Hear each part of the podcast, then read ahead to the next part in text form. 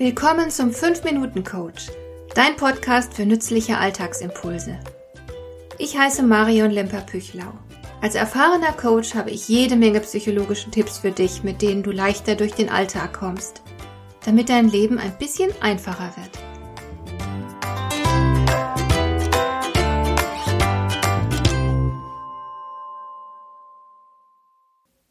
Kennst du das? Du weißt genau, was du zu tun hast und was jetzt alles dran wäre, aber du kannst dich kaum aufraffen.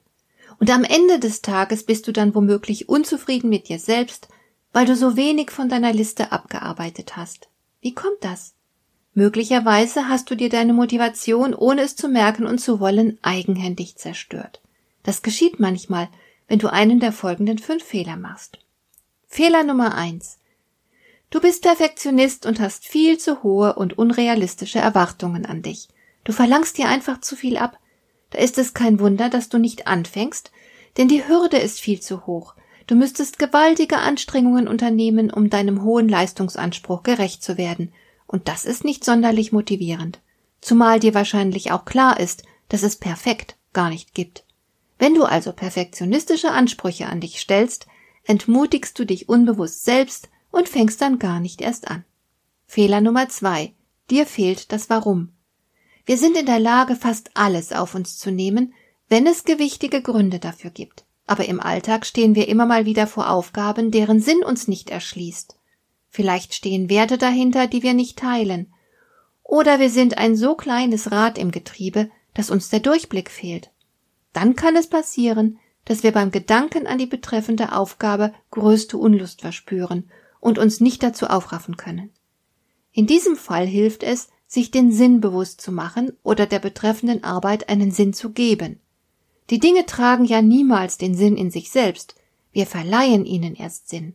Wenn du also eine wirklich bescheuerte Aufgabe im Job erledigen sollst und keinerlei Motivation dafür aufbringen kannst, dann könntest du dir beispielsweise sagen, Okay, die Aufgabe erscheint mir zwar an sich sinnlos, aber wenn ich sie trotzdem erledige, verdiene ich damit Geld für meine Familie. Fehler Nummer drei. Du hast Angst. Vielleicht überfordert dich die Aufgabe und du traust sie dir nicht zu. Vielleicht hast du Sorge, du könntest dich blamieren. Vielleicht musst du etwas riskieren und das Risiko bereitet dir Sorgen. Und daher schiebst du die Aufgabe vor dir her. Das erzeugt natürlich ein blödes Gefühl. Unerledigtes erzeugt innere Unruhe, und Dinge vor sich herzuschieben ist zudem auch ganz schlecht fürs Selbstvertrauen. Lass dich von dieser Angst nicht ausbremsen. Wir müssen alle immer wieder unsere Komfortzone verlassen. Das gehört zum Leben. Und wenn du scheiterst, ist das nicht das Ende. Mal gewinnt man, mal verliert man. Hauptsache, du bewegst dich und fühlst dich lebendig. Fehler Nummer vier. Du wartest auf den richtigen Moment oder die große Eingebung. Das ist nur selten klug, denn so wie es perfekt nicht gibt, gibt es auch nicht den perfekten Moment.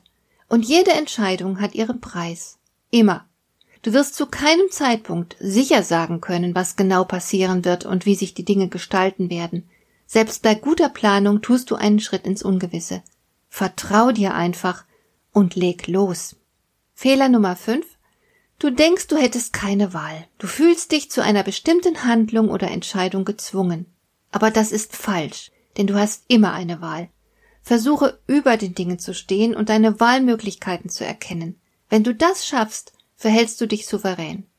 Mehr zum Thema Souveränität findest du in meinem Podcast Souverän im Job. Erlaube anderen nicht über dein Handeln zu bestimmen, sondern sei dir stets deiner Wahlmöglichkeiten bewusst.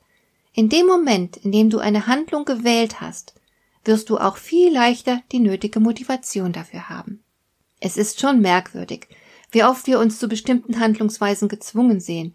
Ich muss noch rasch, ich darf nicht vergessen. Solche Aussagen zeugen von dem inneren Zwang.